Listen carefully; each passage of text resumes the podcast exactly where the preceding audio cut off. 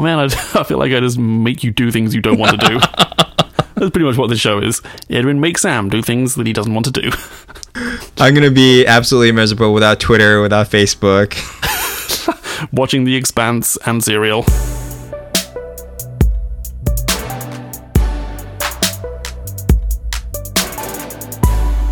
Let's proceed with some COUs. So, my first one on the list is uh, that on our last show we reviewed Essentialism by Greg McKeown, and McEwen. oh fuck, and we did have a brief discussion about how selfishness factors into, or how this idea of essentialism could perhaps be misconstrued as selfishness. Right. I then actually got a hard copy of the book, and mm-hmm. through the joys of sticky notes, I have I found and marked a section where he does sort of address this. Don't rob people of their problems. I'm not saying that we should never help people. We should serve and love and make a difference in the lives of others, of course. But when people make their problem our problem, we aren't helping them, we're enabling them. Once we take the problem for them, all we're doing is taking away their ability to solve it. I actually do remember that part uh, about the enabling, and I might have bookmarked it. I'm not sure I totally agree. I think to a certain degree there might be some truth to it, but please go on. Hmm. Oh, well, I mean, that's all I had, really. Um, that made it sound like I have some grand, grand thing to go into. Uh, have you been putting some essentialism into your days this week? I have. I have discounted some meetings. Has there been any like feedback or consequences? Not so far, but my my calendar is still very full, unfortunately. So more essentialism to do, aka being an asshole. yeah, right. yes, don't rob people of their problems, Sam. I have to stop enabling them. Right, people want to wallow in their problems. What about you? Have you done some essentialism? Well, you said that you've actually lived a pretty essentialist lifestyle. Uh, well, let's. far. I mean, maybe that's overstating a little bit. I feel like I've perhaps adopted some ideas, and especially around how the mobile phone affects my life or Mm. inserts itself into my life. Uh, similarly, with meetings, I have been a lot more thorough in vetting whether I should attend or not. Um, I'm quite lucky in that I don't have that many meetings Mm-hmm. right now, or in this current phase of time. I wonder if taking a nap at work is a practice of essentialism. Oh my god, I would love that. because I did do that this week. I actually felt uh, fantastic after a nice little 30 minute power nap. I had about, I had a really rough night because the kids were sick. And so I probably got about three hours of sleep. Came into work because I had a early morning meeting that I had to attend. And then during my lunch break, I had lunch. And then I felt obviously very sleepy after the lunch and it was about like maybe 40 minutes between my uh, next meeting and i just decided you know rather than trying to check emails i was like you know what i'm gonna take a nap. And everyone was like do it.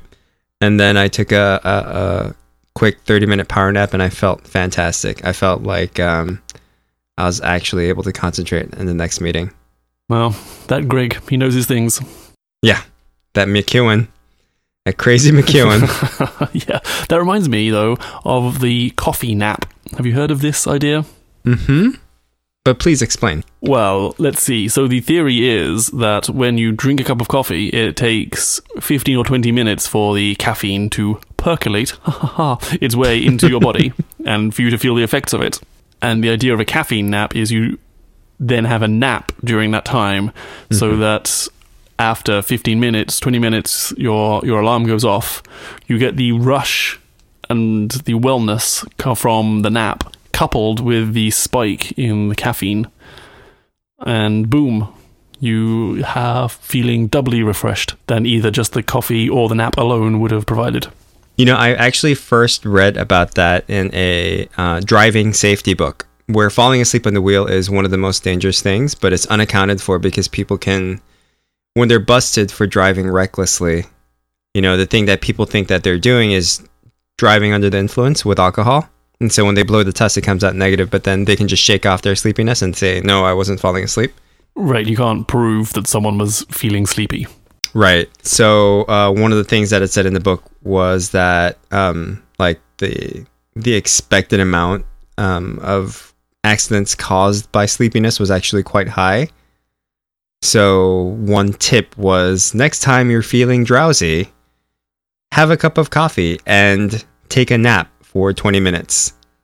And by the time that you wake up, uh, you'll the caffeine would have taken effect and your power nap would be would have made you feel better. Have you actually ever tried it? Because I haven't. No, you know why? I am unable to drink a cup of coffee in like a span of five minutes. Yeah, I, I too. I like to savor, take my time, enjoy it, contemplate. But not only that, like a cup of coffee is pretty hot. That's true. Yeah, maybe it's like if you get like a ristretto or a cortado or something. You can. Now you've just thrown all your hipsterness all over my face. What? what the fuck was that? Just variations on espresso-based drinks. Ristrato? Ristretto. Rist- Yeah, Hmm. that's a thing. I'm sure it's a thing. I want you to explain what it is. Well, this is embarrassing because I don't actually know because I don't really drink espresso-based drinks. All I know is I think it's like a double shot. It's With a espresso? short shot of espresso. So instead of a double shot of espresso, it's the normal amount of ground coffee, but half the amount of water. At least sounds like Oh. exactly what you need. Like a concentrated. Yeah, my subconscious perhaps did know this. Yeah, so instead of doing a double shot where it's twice the amount of water but the same amount of grounds, Hmm. it's half the amount of water and the same amount of grounds. I think I do do a, a ristretto because the portafilter, when whenever you fill up the portafilter, um, and then you press that button that fills it up, it actually fills it up as a double. But then I always hit the single amount of water. See, Sam, you're already a hipster and you didn't even know it. That's how fucking hipster I am. Oh my god, I was a hipster before I even knew it. if we've have we exhausted that section? Because I've had a thought after the end of our last show, and I thought it would be fun to make Sam delete Twitter and Facebook off his mobile phone, and he enforce him to be an essentialist for a week. Well, not that necessarily that alone makes you an essentialist, but An essentialist in your terms. in my terms, at least a step towards. and you did agree to this. I texted you after the show, so I was wondering if we could have a little check in and see how you got on. Yes, I will actually show you a screenshot of what I've done. Um, there are a couple of reasons why I didn't delete uh, my apps. Excuses, Sam. I don't hear them.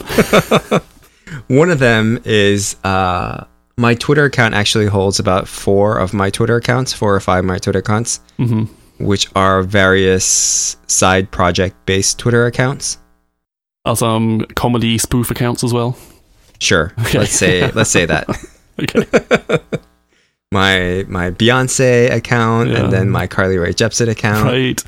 Donald Trump. Shit. Um, so I have all those accounts, and I don't necessarily remember the passwords, but my phone does. So having to delete them and input all of that again would be a huge pain in the ass. Mhm. Um, so I decided not to delete that. And same thing for my Facebook. Uh, my Spotify account is actually associated with the Spotify login Right. and I need to check back in with the free version of Spotify, switch it back to the premium version. So That's all through Facebook. yeah, and so uh, logging in through Facebook makes it so much easier and simpler. Um, not having that would be a huge pain in the ass. So I didn't delete Facebook, um, but what I did instead was I created a folder. Here, I'll take a screenshot of it. Oh, you could have hidden the icon, couldn't you? I actually didn't hide it. I just put Oh, it in a folder that called that's called Do Not Touch.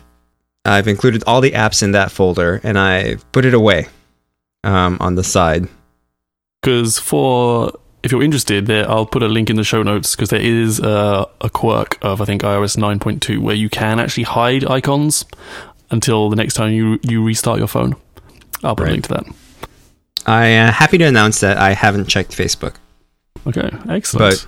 but that was actually not a huge problem because on my desktop as well, I actually have a a plugin called um, Facebook Feed Killer, which is great because um, here, let me actually tell you what the exact name is. Kill Newsfeed. uh, and it's a Chrome extension. And so when you install it, what it does is if you go to the front page of Facebook, hmm um, everything else will show up except for the main feed, uh, and it says "Stop wasting time on Facebook."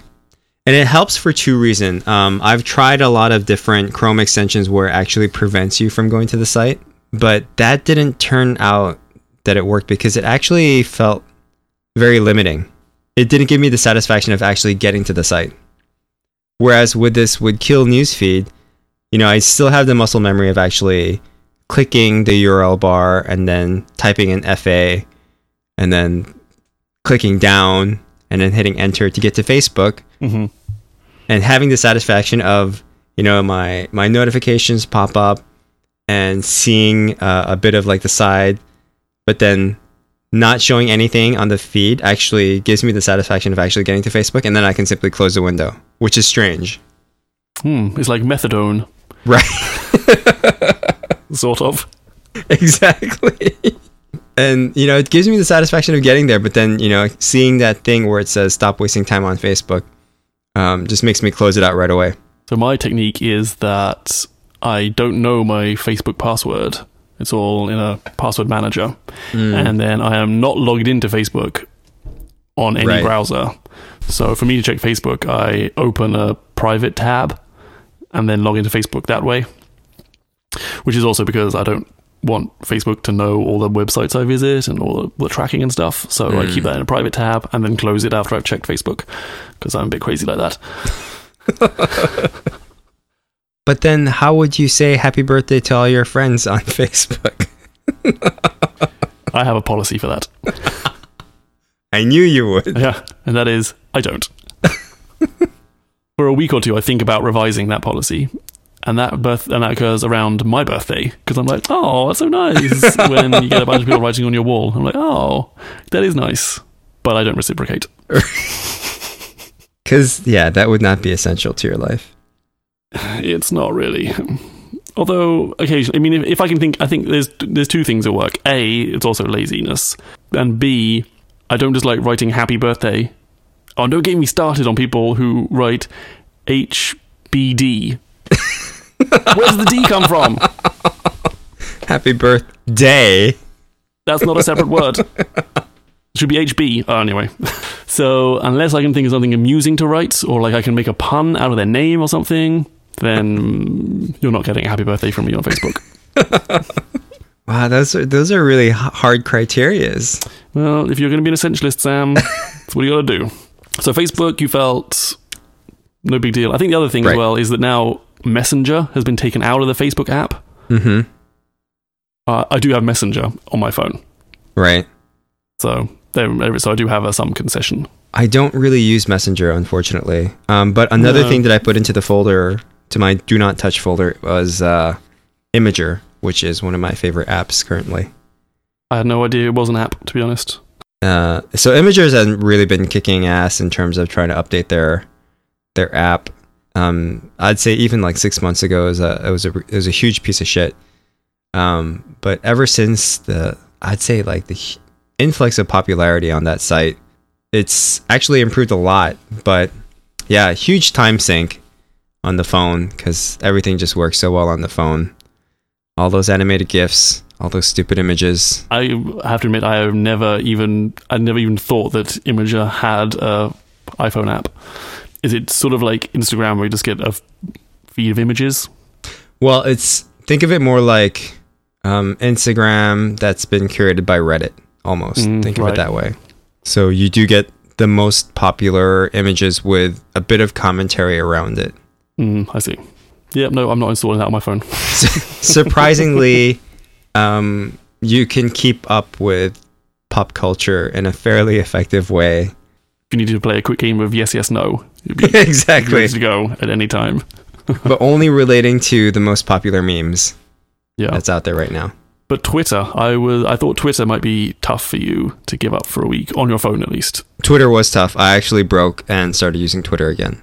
It did allow me to use it for special occasions, i.e., when I put my kids to bed and then I need to sort of kill time until they fall asleep while I sit there waiting for them to fall asleep. when just when I'm about to fall asleep, I kind of browse it just a little bit. That's those are my usual moments. Otherwise, I'd have a lot more moments. Um, but actually putting it into that folder prevented me from doing so. What did you do? What did you find yourself doing like when you in the normal moments like waiting online in a restaurant or waiting for the elevator or sitting on the bus? Oh, so what I did was I was able to clear out email rather than doing so, or um, the other good choice was just not looking at my phone, which is great. Yeah, that's what I was hoping might happen, and I'm not sure if it happens to me. But do you just sometimes just just sit there and you just Mhm. think, or just contemplate, just stare at the wall? That seems like a funny thought, doesn't it? like, like, hmm, hmm, no, no Facebook. Hmm. right? I mean, I'm just I'll sitting just here. look at the wall yeah, with my hands on my lap. But yes, actually, that is. I've I've actually given more thought to just um, me being there at that moment, even even for those uh, very fleeting moments. But I think overall, yeah, it's a success. Um, I think I will continue to put those in the uh, in the folder until absolutely required. But I'm glad that I broke on my Twitter because are you doing a really professional segue right now? I am. Fuck yeah, do it, Sam. because we uh, i said in our latest episode of is this a show we profess our love for friendshipping Ta-da! and they replied back Oh, amazing! it was amazing Friendship across the internet. and i believe they also followed us Oh goddamn, we better tweet some good things. Oh wait, do you don't have Twitter anymore? Damn. they probably unfollowed us already So I do have a question. Yes What is what is the last line in their song? Everything up to the last line I can get. I look up, I can't figure it out. So if my memory serves, friendship between humans has many benefits, mm-hmm. but sometimes there are problems and you want to call it quits. Mm-hmm. Don't write nasty subtweets or punch them in the tits. You have nah, nah, friendship problems. crap now that you say it like that like i can't think of it That is a mystery to be solved. We'll get Starlee Kine on it.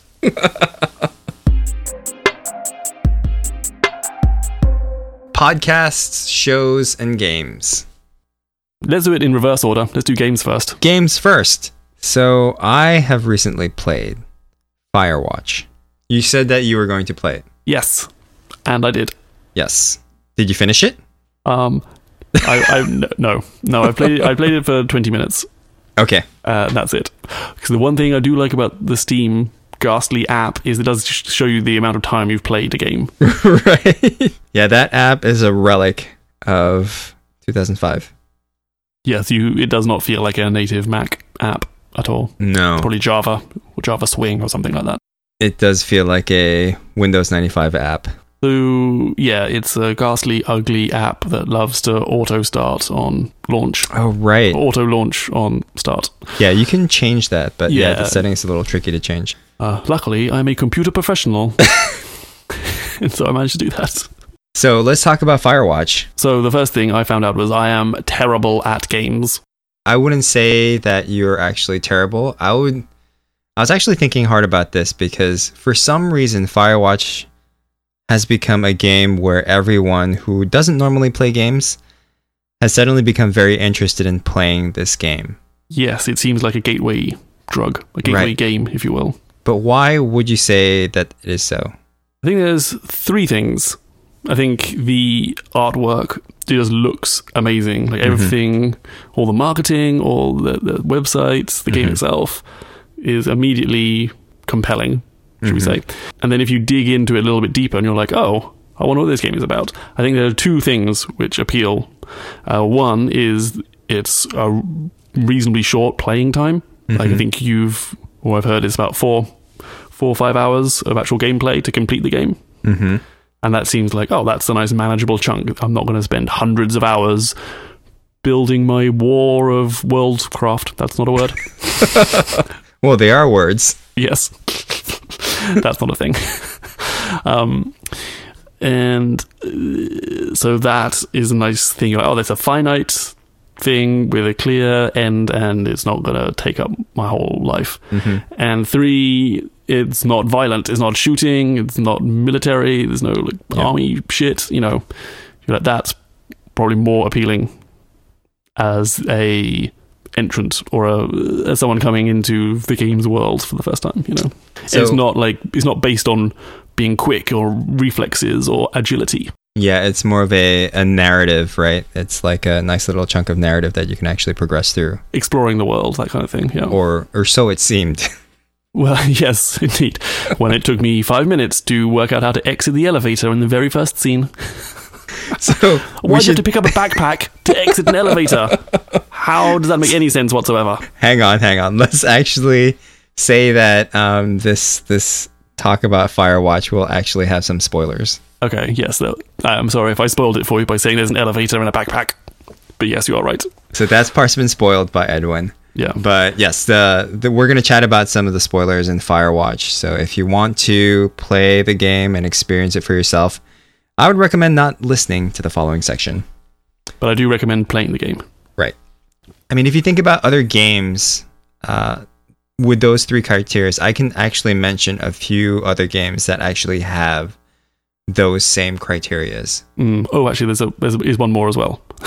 if I can add to that, uh, it's available on OS 10. Right. Even including that. Mm, okay. So I would say there's a bunch, there's a handful of games, uh, especially now. Um, Mm.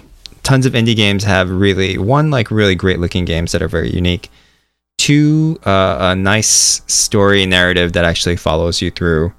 And then three, it's like a, a good sized chunk where um, the time doesn't, it, it won't take you like, you know, 40 hours to actually beat it.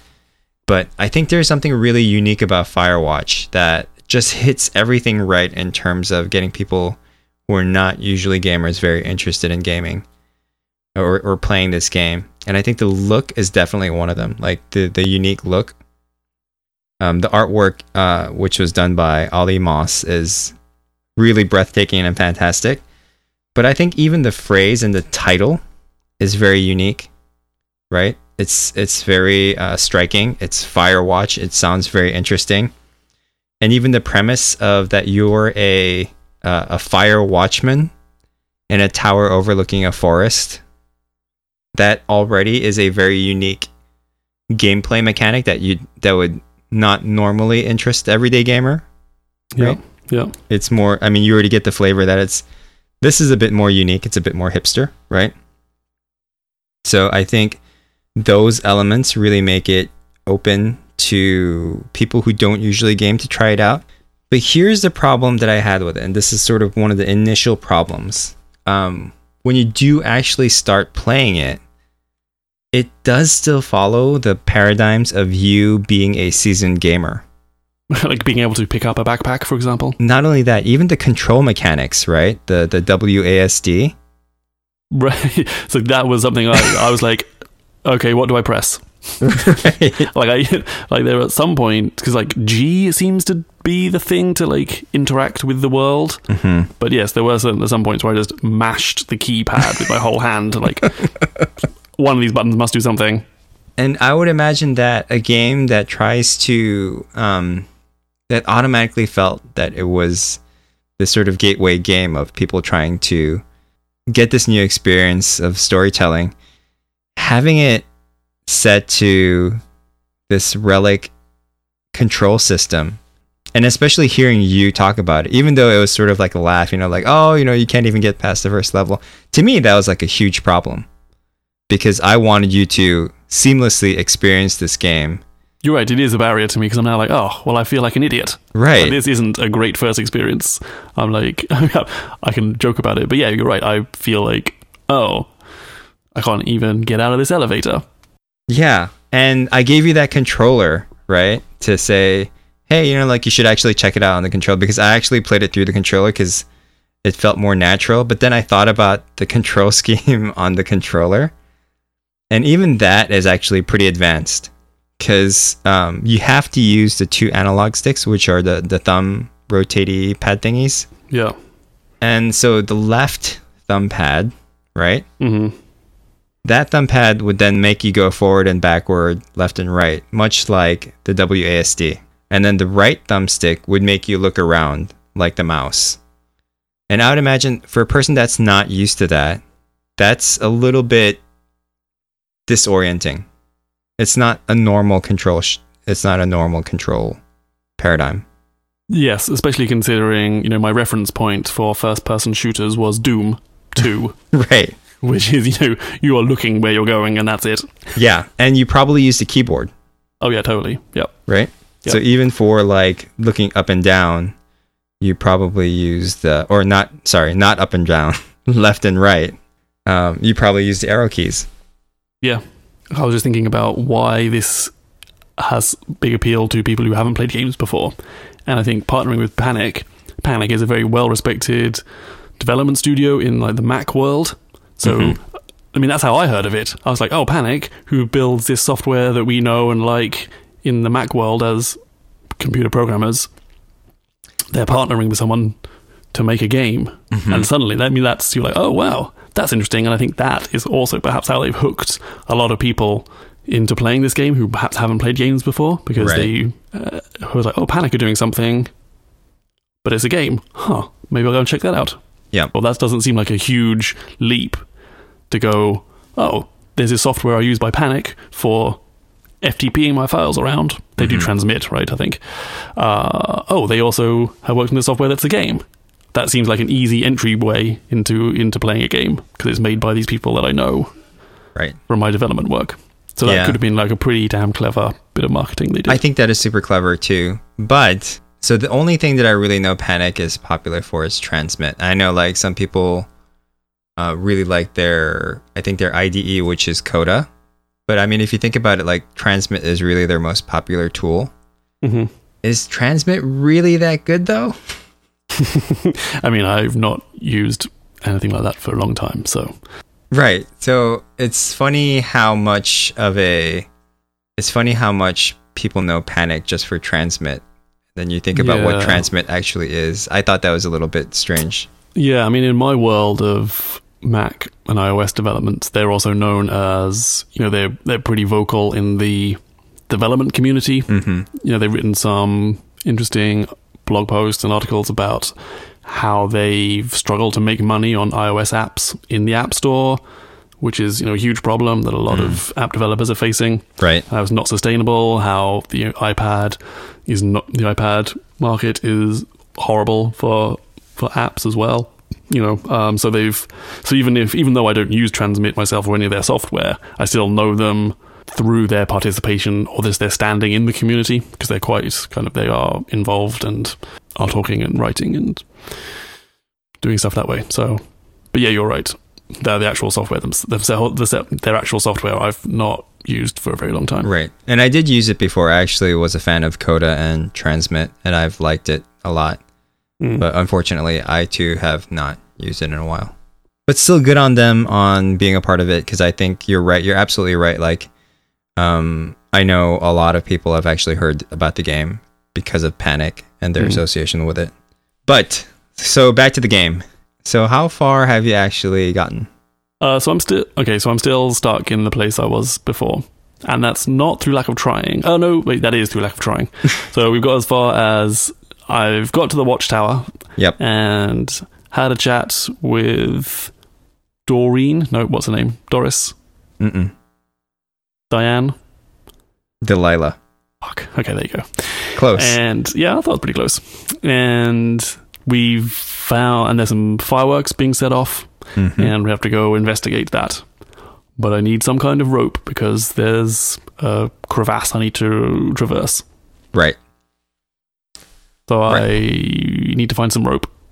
So, what was the uh, the feeling that you got when you played through those moments? General confusion as to where west was. Just like, are you seeing this out in the west? So, from my previous keyboard mashing, I had Yeah. found that N brings up your little compass. So I was able to flail around and wait, how do compasses work again? Wait, what does that mean? Oh, right when the arrow is pointing to W, that means I'm looking west. Okay, good. So I was able to see that. And then I was like, okay, well, I need to get a rope. And then I started looking around the apartment. Well, the apartment. yeah, about the size of a Brooklyn apartment. Uh, started looking around the, the the tower for for a rope, and I couldn't find it. And I was like, oh, okay. Well, this is annoying. And that's where I gave up. Or was like, okay, I'll maybe I'll do something else for a while. and then I've not revisited. There's a really funny tweet by Felix uh, Kjellberg, who is otherwise known as PewDiePie. Uh huh.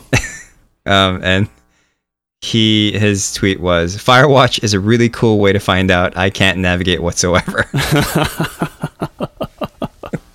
Which actually I felt as well.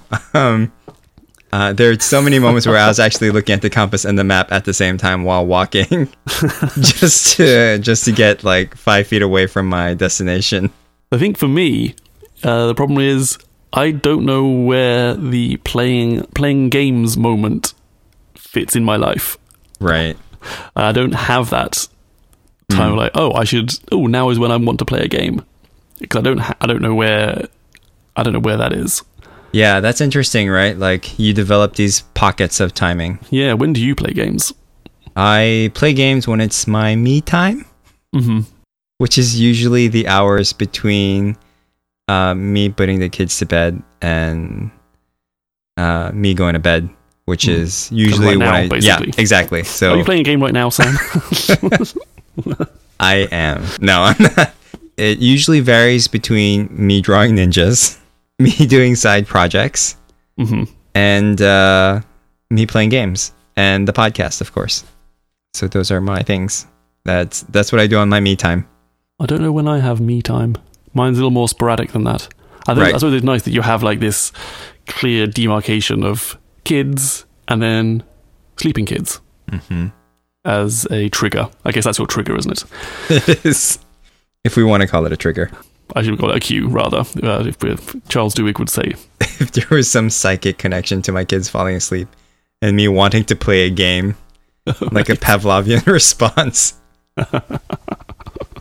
like if I'm in Stockholm or something and then my kids just happen to be asleep, I'm like, fuck, I gotta play a game right now. I feel like I could only play this when I have my alone time, Mm. rather than it's not something you can play when someone else is around. It's not like oh, I'm gonna sit down and watch TV, Well, actually, um, or maybe it is. I don't I've know. known I've known people that play this game on the couch in front of the TV Mm, with Yeah. their significant others. yeah, because then you can sort of go through the story together. And this would actually be a pretty good game to go through the story together because there are going to be some moments where you have to decide what to say. Uh, it kind of alters the conversation string, and those are interesting to use like a another person to give you like an opinion of oh what should I say, and they'll be like oh you know tell tell this person to blah blah blah, and it's it's a good dynamic. Yeah. It still feels a little strange to make that leap, Mm. but okay, yeah. Perhaps I shall try it. Uh, I shall report back and see what happens. But yes, um, my take on the game, and maybe we should talk about this when you're done with it. If you're done with it, when you're done with it, Maybe, yep. um, it was super interesting. Um, it is trying to do a lot of what this other game tried to do, and the most interesting part of it is, um, is the story elements that form in your head, as opposed to the story elements that are actually being told to you. And I think the really good games leave for that room to happen with timing and pacing. And I really feel that there are few mediums that actually allow this to happen. And it's different between like reading a book because um, when you read a book, you're you're not really in that person's shoes. Sure, it can be written in first person, but when when you read that the person is picking up an object, it's already secondhand, right? Yeah. Whereas if you're in control of this player and you pick up that object and then like a, a story element then comes up or someone tells you something, you actually feel like that was the cause and effect of that that conversation, and it's and it's uh, it's a lot more intimate. I feel when you experience the story through um, the game's character's shoes. But having said that, um, yeah, I'd love to talk about this when you're done to actually talk about the story. I will. I will make an effort to play more games and figure out where to, when to play games. That's yeah, I mean only if your life allows for it to happen because I feel like, you know, games with a lot of movies, you have to be in the mood for it to happen Mm, and yeah. really for you to enjoy it. Yeah, it's true. So, speaking of you enjoying movies, Boom, Sam, you are segue man today, on fire. let's talk about one of my favorite TV shows. Let's talk about Sports Night. Oh, let's talk about Sports Night. So you ga- you gifted this to me by the medium of an Amazon gift card. Oh my god, yeah, I love it. It's great, right? it's okay. It's I don't know how to describe it. It's I'm really enjoying it. I can't watch it with other people because then I'm so conscious of how 90s it is and how like it is so like rough around the edges and Right. it is a little dated. If I'm just Yep. watching it by myself, I can like totally pull it out of my mind and just enjoy it. but if there's someone else in the room, I'm just now really conscious of how 90s it is and like all these little problems and how Yeah. like uh, it does feel like someone's first show. Yeah, and even the way like the shirt is tucked into the pants. it just feels so different from the way people would tuck their shirt into the pants now. This isn't this is not that long ago. This is 98 and 99. Yeah. isn't it? Yeah, which is interesting. Um, so in around that era, you know, Seinfeld finished. We were kind of in the middle of Frasier, middle of Friends as well. I think. Yep. Yep. I'm just trying to like place this in like TV history and like what were the other comedies happening at the time. Um, so the laugh track does go all throughout season one. I think in season two, it gets dropped. Oh, is that what happens? Yeah, Aaron Sorkin manages to persuade the TV, the networks to not put it in. That's really strange because I think well 'Cause your, mem- maybe your memory was different, wasn't it? Yeah, I thought they had stopped the laugh track after like the third or fourth episode, but maybe it was just the the topic of the episodes were a little bit more serious where there weren't a lot of laughs. Yeah, so I think there's definitely one where there was no laugh track, and then it sort of comes back and Mhm. is seemingly like less and less prominent and trying to be, be a bit more subtle. I think, yeah. I think, Right. yeah, I wish there was no laugh track because It was really jarring, it is isn't it? awful. How how did we ever think this was a good idea? Yeah. So strange. It's just so stark when you see it in a show like Sports Night. yeah, but you can totally see the Sorkinisms. Is that a word? That's probably a word. Yeah. like It's a word now. started. Yes, yeah. Like there's the beginnings of the walk and talk, the infamous Yep. walk and talk. Everyone just being an amazing badass at their jobs. yep, everyone being badass at the jobs, everyone being quick witted, and the Mhm. kind of there's a lot of back and forth and repeating things. Yep. And like uh, just thinking about the sound of words and the rhythm of words. Mm-hmm. Um, yeah, there's a lot of great stuff, and like there's some pretty good storytelling as well. I think uh, it still feels a little heavy-handed at times, but Yep. you're like, well, hey, it's the '90s. But at the same time like i feel i feel that it's a it's a good amount of cheese i forgot who said it but you know every good movie is like a good sandwich it needs just the right amount of cheese oh my god, that sounds. I wish I'd said that. Definitely, I Right. may have slightly welled up at the end of the Christmas episode oh that's so good where he starts reading the names of the people in the in the on the team. Oh my yeah Oh my God. isn't that great My boyfriend will not watch it. He's like, "This is awful. This is the horrible show." really Yes. Yeah. True. but just wait until season two or until the end of season two it's it it's really cool um did you see the episode with the with the with the football player and natalie Oh yeah, that's one of the earliest ones, isn't it? It's about like four. Yeah. I thought that was super interesting and still topical. Yeah. Yes. It's amazing how much of it is still totally. still uh Yeah. still a problem. It's kind of a shame in a way. You're like, oh god. You're like, this is from '99, and we're still having the same problems. and I watched it recently and I was like, "Oh wow, like that's still a huge problem." Yeah. Um, I am in love with the music. Right. So you you sent me this other album which um I think it's called Remembering the Mambo, Representing the mambo representing the mambo. by Little Feat. And this must be the the sort of the brainchild or the influence that Snuffy Snuffy Walden, is that his name? There's a snuffy in there. I'm not sure if it starts before or after Walden. must have gotten the influence for the the music track for this uh for sports night because there's some things that just seems like even the instruments are all the same I think maybe it was retro at the time. I think it was perhaps deliberately retro in '98. Hmm. And now Gotcha. we're looking back on it, we kind of lose the fact that it was deliberately retro, and we think of it as oh, that was just retro rather than Yeah. being deliberate. Because you think about 98, 99, like that sound then would have been more early nineties, I think. Hmm. So perhaps they were doing something clever Well- like that. I don't know. Maybe they're trying to make it sound like a sports show, Right, which would be perhaps a little bit behind a the little retro. Yeah. Like the power chords. right.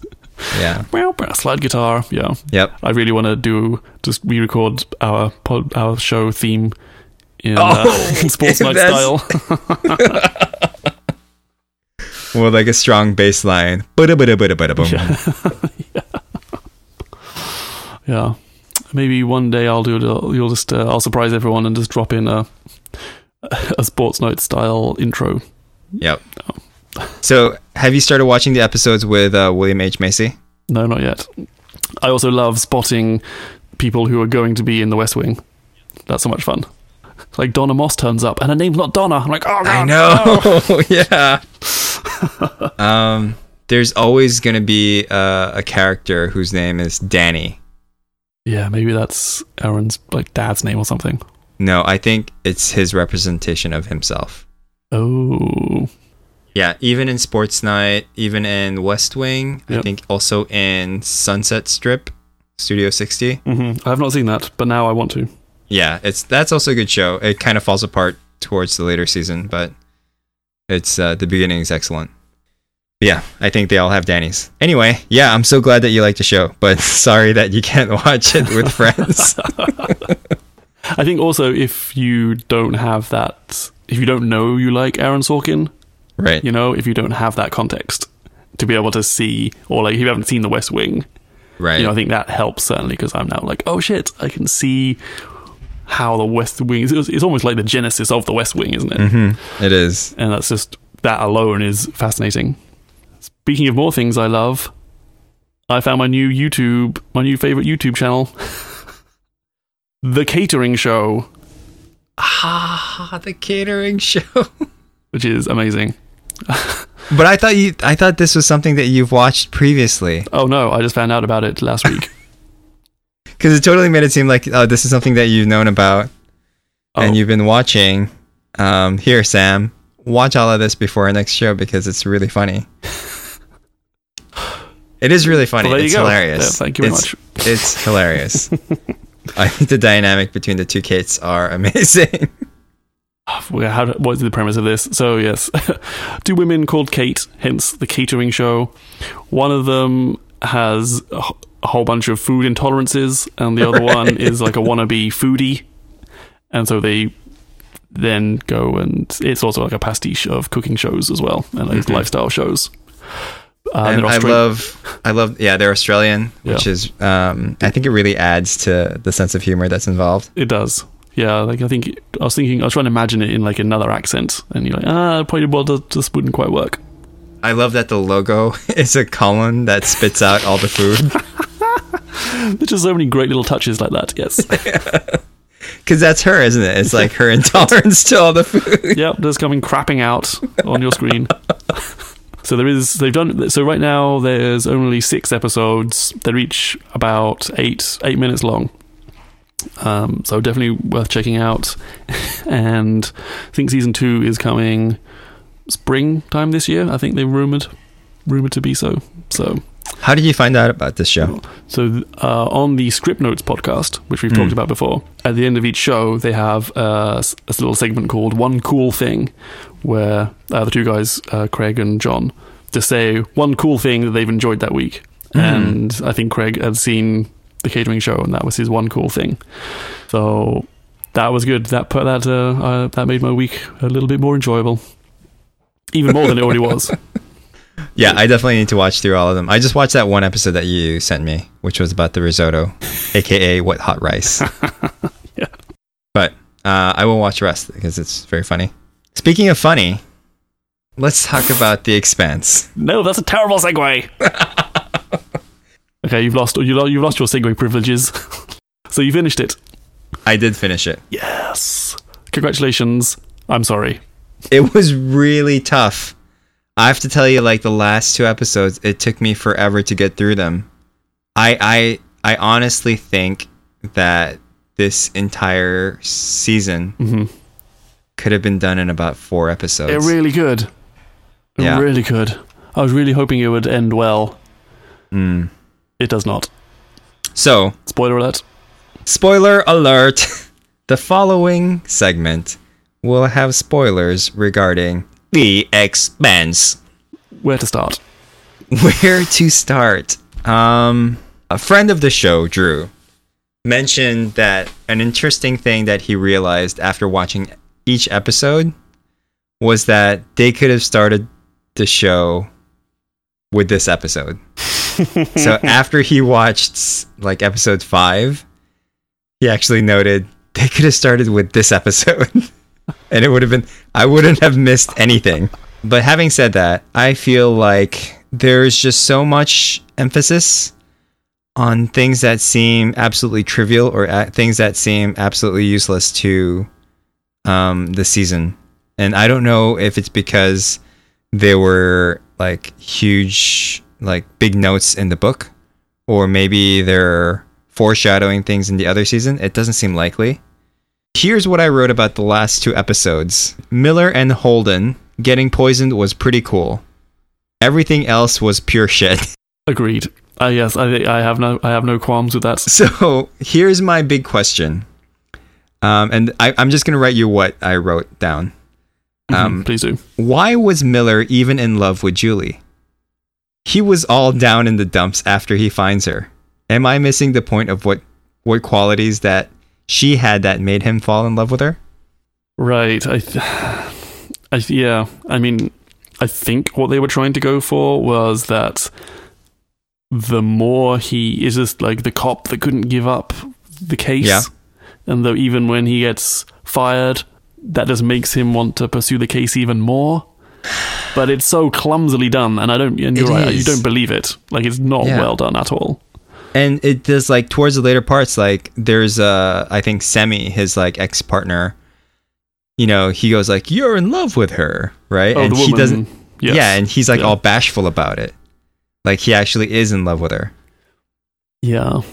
And when he does find her and she's obviously no longer herself, he's like super depressed.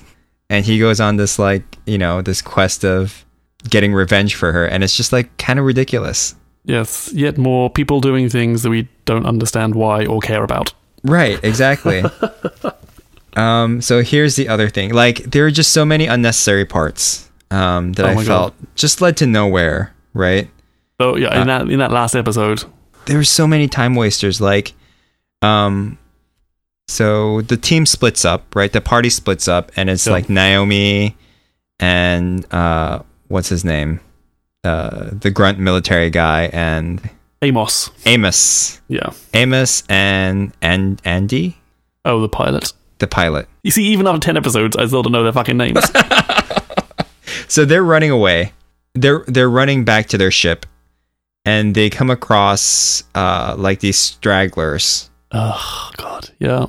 that need help, and so they're like, "Okay, fine, come with us." And it's like a full scene of them convincing, like, "Okay, they need help. We're gonna help them." They come with us, and then, um, and of course, like the person that's helping them out is uh, is Miller's ex buddy, Semi. Yes. Right? Yeah. And they're going through this underground tunnel. hmm Right. And but, but Naomi somehow unknows about that. Right. Naomi Right. somehow knows about, which I think that is actually a potential future point, right? Right. She has a dark past. I think that's been hinted at before. Right. I gave her the benefit, right? I was like, okay, like I'll go Mhm. with that. That's Yeah. fine. Um, and then like all of a sudden one of the stragglers who was like uh following along just all of a sudden disappears and it's like, hey, where's that guy? And I don't think they actually say his name. They're like, where's that guy? and then the his the cop guy is just like, oh, yeah, I got rid of him. And that was it. Yeah. In fact, the whole thing that is entirely pointless. I mean, even like the kid, uh, there's a little kid. and Yeah, then there's Naomi the tries to kid. like tries to break her up from her mother because like you can't stay here. Then he just stays with the mother. So they're like, okay, and they just carry on going. There is no reason for this. Yeah, there's no reason. The best part is she she follows this like um this map that only the OPA know about and she's obviously has some dark history so she understands the map and she come across to dead end yeah. and there's this whole exposition of like, "Oh, what are we to do now?" right? Mhm. And then Yeah. someone just like kicks the wall and just it opens up and that's obviously where they're supposed to go. Like was that conversation of them being stopped even necessary? I mean, Yes. And the worst part is, this happens, there are two more examples of that happening, of just fake drama where there's no reason for these scenes except to build some kind of attempt at tension, but has absolutely no bearing on either the character's behavior or the outcome of the plot. Right. And, and the two are. So Miller and um, Holden. Holden, thank you. They are they're hiding in this little Japanese arcade, and Yeah. like some one of the military guys comes past, and they choke him, and it's like, oh, little tense. Who's gonna come find him? And then on the radio, they goes, okay, we'll see you back at base, and the buddies leave. This whole scene had no consequence. There was no reason for this scene. I mean, perhaps you could argue that, oh, you see, like Holden is getting, he's becoming a badass, perhaps, and he's like hmm. facing the fact that he might have to hurt people. No, but then they have right after that scene, they have another scene where it's Holden literally holding a gun to someone's face Mm. and not shooting him. Oh, this is the spy person, the spy Yeah. guy. Who's kind of cool. was- Like, I kind of like that idea. I like the spy guy. He's not a shy guy. Um, but that whole scene was also unnecessary. Yeah, Right? and then and then when they fly and they try to fly away, there's like they've got clamps. Oh my god, they're clamps. Pilot goes, all right, I'll just I'll just fly, and they'll break off. Oh, they break off. They fly away. Right. Why? Um, why? Well, this is. I mean, I am no I am no TV writer, but this strikes me as completely awful writing. You can't inject drama if there's no Some there's peril. There's going to Yeah. be consequences. There needs to be reasons of people acting. There needs to be forces acting against them. There needs to be just basic conflict that leads to drama and tension. Mm-hmm. And this does not happen at all. So disappointing. Right. And I'm pretty sure the writers actually got a part from a Looney Tunes cartoon when Miller and Holden start a riot by them throwing their voice to the crowd and starting the gunfire to actually happen. In this scene, um, they need to cross a hallway, which uh, their ship is located in. But the hallway is blocked by two opposing people. Like one side is are the Belters, and then the other side is uh, the law enforcement that's local to the station that they're at. yeah. And you know, you can just kind of feel like the tension is about to happen. They're about to start fighting, and so Miller's brilliant idea is to go, "Hey, what do you stink?" or something to that point where. Your mama's so fat. right. And they start killing each other, and then that's when they decide to run through. Oh god. What do we know at the end of episode 10 that we didn't know at the end of episode 1? And I'm really struggling to think of what that is. All I Yeah. can think of, so we know that Julie Mao's dad is Yep. someone important. We know there is electric goo that turns people into crystals. Right. We know that they're trying to. To me, what it seemed like they're trying to create some sort of cure, and the only way to get the cure is to do that to a whole bunch of people first. Right, which is what they're trying to do at the station at the end, where they imprison everyone. Right. Okay, good. And that's it? That's like 10 hours of television to tell us that? Yeah, I mean, I think if anything, it was like uh, the introduction of the three different factions, right? Yeah. You have the Earthers, the Belters, and the Martians. Mm-hmm. Yeah. But yeah, I mean, even that, I feel like I kind of still don't know what they're all about. oh Oh dear. So Oh dear. once again, my apologies. But you know, like the CG is very pretty and nice. It well done. That's true. Yeah, even this the the mock interface they have for the phones and stuff.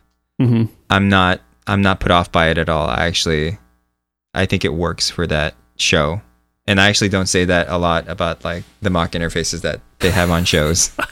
As someone who works quite a lot with UI design, right. although don't you think there are privacy concerns that everyone can see what you're looking at just by because your phone is see through? that doesn't seem like a half great security measure right there. Right. Not only see through, but it actually pops out of the glass that it's in. Or you must make sure that you're looking at your phone against a plain background. Right. So I am sorry. I wanted to like it. Don't be sorry. It's it's given us lot, lots to talk about. Yeah, I think it makes for good podcasting. Yeah, I guess we'll give them that. I think that's all. That's all the shows I've seen this week. Oh no, Broad City! Oh my god, did you see Broad City is back? I did not watch. I actually haven't watched season two of Broad City. But you were amazed that I liked Broad City. I'm very surprised that you like Broad City. What is it about the show that you that you like? I guess I've never really thought about it. I've never I have to intellectualize Broad City. Just funny as hell. It's crude as fuck, funny as hell, and it's also fun to go location spotting in uh, New York true. City. Doesn't it? So to me, it kind of bothered me that they're such like failures at life. But I guess that's the humor, right? Yeah, yes, you successful people are never funny. I mean, they are awful people as well. I'm so glad they just exist on my TV screen and aren't in. I don't know them in real life, but that's fine. Like to, to, for me, I can go. That's fine. I'm happy to just have That's them the other thing. Like to me, whenever I see really awful people just mocking being really awful people, Mm-hmm. I get a little hurt inside, thinking that these people might uh, it might actually be their personalities. so I'm a little concerned at liking it because I'm like, am I really liking them because they might actually be like that? And uh, does that make me a horrible person? These two ladies are like absolutely like despicable people. Oh, I guess we can't really say much because you aren't caught up. Yeah, I mean, you can you can you can start watching season three. You, I mean, there's no plot arc that you're not going to know about. You know. I do enjoy Lincoln. Yes, He is one of the best parts of that show. totally. Yeah, it's very Um, good. Well, you will have to catch up. All right. But yay, it's back. Listen to any good podcasts this week? I have, and these are all recommended on my Overcast recommendation. So follow me on Twitter and then check out Overcast. Ching.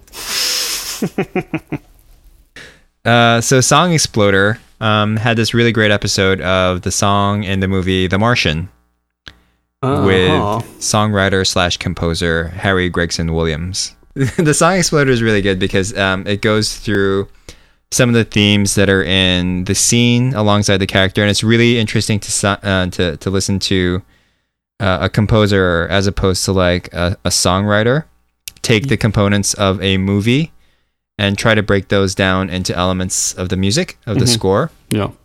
Yes. and I think um, this was just very unique in a way that he broke it down because when you do listen to it at the at the end of the episode, at the end of the podcast, you're like, oh my god, everything sort of makes sense, and it's really uh, amazing whenever stuff like that uh, comes together. I think I, I mean I have dabbled in Song Exploder before, Mhm. but kind of to your point, listening to songwriters talk about how they wrote a three minute pop song, it's not Mm. always super interesting to me. I mean, I'm sure they do a great job of trying to find the interesting stories, Yeah, but the ones I listened to, I was like, oh, that's quite interesting. But like, Mhm. oh, I felt a bit sad, so I wrote a song about being sad. And I called it Sad. Boing. with all minor chords Yeah, right. that spell out sad. yes. Yeah. Um, so I love the idea of them doing it for a, for a movie score, or at least you know sections of a movie score. That's super cool. Right. I'm going to listen to that. Yeah, they should actually do more. I wish they had um, more like song composers or like sorry, score composers. That said, though, there is someone coming up soon who may be of interest to you. Oh my god, is it Carly Rae Jepsen? this is the rumor I'm hearing. Yes, through the medium of Twitter. yeah. So I was actually looking for that episode when I found this episode Oh, I see. on Song Exploder. yeah, no, I think it's coming up, right? I don't think it's. They don't think they've done it yet. Right. It was recorded live, but I don't think it's been put out yet. Oh, so somewhere someone has it. Right. Although I would imagine that, just as you said, Carly Rae Jepsen's Song Exploder would actually be pretty boring. where Mm. it is. Well, I'm not. I don't want to like presume, No, but that's it would it would be more like I felt like I needed a happy song, so I you know had an orange, then wrote this song. yeah. I'm also not sure about a live. Like in general, when podcasts have like a live episode, Mm, then I Yeah. never really like them as much. that's true. Uh, You sort of looking. You're sort of peeking behind the curtain, Yeah, and the magic all disappears. yeah. I think I'd maybe if you're in the audience at the time, Mm. that's great. But as a listener, you're like, uh, uh.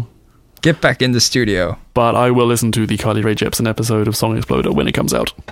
And speaking of songwriting, Okay, fine. You can be Segue Man again.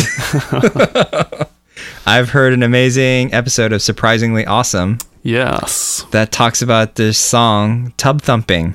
it might have been even better than the broccoli episode. It might have actually been better than the broccoli episode. Mm. It addresses a lot of the initial thoughts that I had about tub thumping, hmm which is uh, known to be in America a one hit wonder song. You, as a British person, Hello. how do you view the song Tub Thumping by Chumbawamba? Also, as a one-hit wonder, but I was aware that they had existed before. Right. And well, I did have some awareness. hmm You know, perhaps like fuzzy background knowledge. Like if someone had said to me, "Hey, do you know?" Well, maybe I won't spoil it here, but like, Mm. "Hey, Chumbawamba or so and so," I might be like, "Oh yeah, I think I did know that." Mm. But hearing the episode kind of going into depth about the band, yeah, Yeah. very interesting. Was surprisingly awesome. Yeah. Lived up to its It name. is surprisingly awesome. And I think this was actually the first episode that I heard with Adam McKay in it. Right, Um, he hasn't been on it for a while, has he? Right. So, Because he's too busy making hit movies like The Big Short. right, still not seen that. I'll put it Yep. on my list. But I heard it was good. Mm, me too. What about you, Edwin? Have you heard any good podcasts? Uh, let's see. I have listened to. I've spent some money. I sh- I I don't always listen to the Pen Addict, Yeah. but when I do, I usually end up spending money. Oh my And god. So this week was this week was no different. In fact, even just reading the show notes is enough for me to go, oh, well, that does sound like an interesting thing, and go down the rabbit hole, and then end up buying a pen or two. So I'm very curious about the format of the Pen Addict. Yeah, I've. I mean, it's. I think it's in its like in two. It's like in the, into its like two hundreds in for the number of shows. So it's been going Mhm. a while. It's like a. It's an occasional listen for me. I Mhm. subscribe, but I, I'm not a completist. I'll happily skip over episodes and delete them. So generally, uh, I think it's two guys talk about it. Myke, who's kind of the host, and then there is, geez, I think his name is Dan, and he actually runs a pen company or manufacturing company, Mm-hmm. and is- he's recently just gone full time on and on this this this pen company, and is trying to do that as a as his uh, yeah full time work. So they kind of have a chat around the state of pens and then the state the world of pens and then uh, they'll often have guests in people who are making pens people reviewing pens i don't know generally pens pens pens pens um, it's good i like it um, they had a guy who uh, who started Karas Kustoms, which is uh, I think it was a kickstarted. It was like got got a huge round of funding from Kickstarter, and then this guy just machining aluminum casings for Mhm. or like the case for pens, and then you can take the ink insert from uh, like a Pilot G2 and put Right. it into this this uh, the shell. You know, so for like forty bucks, you can get a really nice, nicely designed case for, or what am I saying, a really nice design pen and stuff like that. So I think you did send that link to me, right? It was um it was like a Kickstarter, Oh, wasn't it? possibly. I send you lots of stuff, so I, I lose track. uh, so that was interesting. So I've ordered one of those, and then I was awarded some a Japanese. Uh, it's the high. It's the pilots. Oh fuck! God damn it! Yeah, you see, I'm only on the cusp of the pen world, so I can't really talk Is about this in huge depth. But The Pilot Juice 0.38 millimeter? no, or is it the Pilot Hi-Tec 0.3 millimeter? Uh, this is the Pilot Hi-Tec C, I think, now that you mention it. Yep. Hi-Tec C, uh, I think I went for the 0.4 millimeter. So, yes, yay, writing. Yay, writing. It's it's funny though because I do have a particularness with pens as well, and I'm glad to see that in their top five list, the the pen that I like the most is their number one for top five pens in the store. oh, nice. What is that? It is the Uniball Jetstream, uh, the 0.7 millimeter, which I find to be the smoothest in the stores. Um, people may think the forgot it's the Pilot G2, Right. Yeah. that's um, one which is really popular. Yeah, that is crazy popular, I think. but I don't like it because um, I don't like the way the gel feels on paper. Mm, hmm Whereas the Uniball Jetstream, I feel is super smooth. So, yes, for occasional pen dalliances, um, check out the Pen Addict. Ninja update. Oh, Ninja Update. Ninjas are still shit. Great. That's my update. Thanks a lot, Sam. Still not happy. Still shitty. Is it slightly less shitty than Ninja 1? I would say in a different way, but still shitty nonetheless. Well, I'm proud of you for putting them out there, though. That takes guts. Next one will be better, perhaps. As long as there's something slightly better each time, or, you know, you've learned something, then it's all worthwhile. Oh, so nice. Much like this podcast.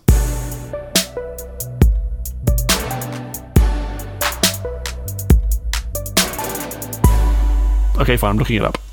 Thanks, Sam. You made me look like an idiot. Once again.